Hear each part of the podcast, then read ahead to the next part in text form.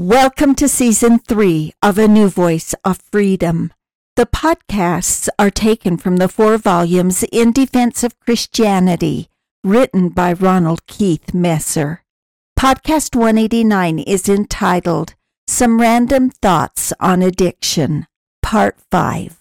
This is the conclusion of the five part series on addiction. Let me refer you to podcasts 157, 170, 171, and 172.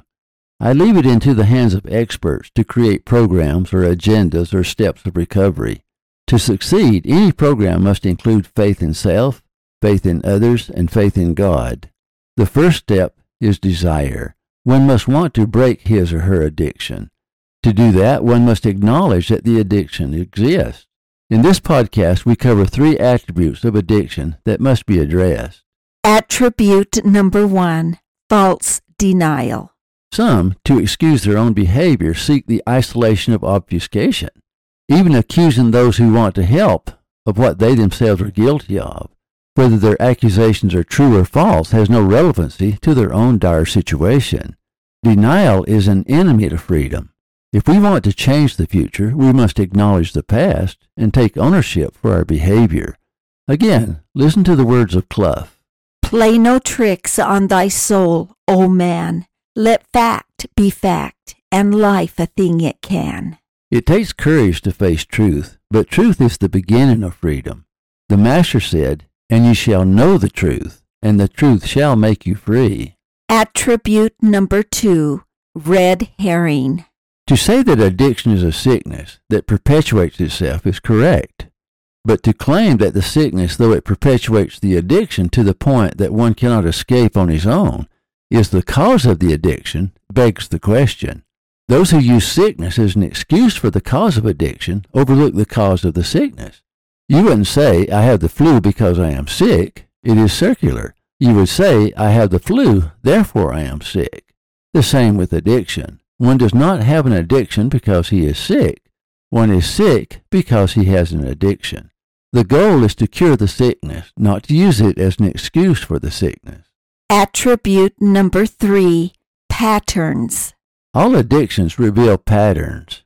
The only way to break the addiction is to break the pattern or to escape the pattern. A pattern is an environment of addiction. To leave the addiction, one must leave the environment behind. The environment may be internal or external physical or mental, emotional, spiritual, temporal, psychological. The environment may be a place. It may be a group of people. It may be an attitude. It may be an escape. It may be an excuse. It may be a combination of negative forces. It may be low self-esteem. It may be peer pressure. It may be a desire to be included. It may be a frame of mind. One must identify the pattern created by the addiction. The list of patterns is as varied as the individual, but to every addiction there is a pattern. Patterns create predictable behavior, meaning one is chained to his or her behavior and confined to constant repetition. A person confided to me once that his father in law organized his entire life around his drinking, even family reunions. If that pattern is not identified and conquered or broken or permanently put away, one will never be totally secure in his or her newfound freedom. One may be free of substance abuse for a while, but will never be free from the temptation as long as the pattern continues. A dam breaks at the weakest part. All addictions have a predictable pattern. Addiction is repetition of past behavior. To break out of captivity, one must break the predictable pattern often visible to everyone but to the one caught in the net. With addiction comes a confusion of justifications, anticipated objections, self defense, denial, and rationalization. We can learn from the spider. Spiders are masters at creating webs that capture its prey. First, they build a web in the way of the highest traffic so that the victims come to them. They do not go to the victims. Next, they build a tight net so the victims cannot escape. Next, they have a pattern of sticky strands that hold the victim. The spider walks on the non-sticky strands. The spider sits patiently in the center of the web, though sometimes elsewhere. They do not move until the victim tries to escape. That sends vibrations through the strands, alerting the nearsighted spider that something is caught in the web. And finally, the spider wraps the victim into a tight cocoon, allowing no escape. So it is with addiction.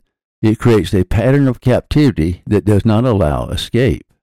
Obviously, the best defense is to recognize the pattern and avoid it in the first place. However, once caught, one must define the pattern, and using that knowledge, destroy the pattern before the spider strikes. Fortunately, there are thousands of people expertly trained willing to help. Once caught, one can almost never escape alone, and perhaps the first call should be to God in fervent prayer and ask Him, who wants all of His children to be free, to lead you to safety. We have this promise. Trust in the Lord with all thine heart, and lean not unto thine own understanding. In all thy ways acknowledge him, and he shall direct thy paths. Proverbs 3 5. Thank you for listening. Watch for our next podcast. In Defense of Christianity is available at ronaldmesser.com.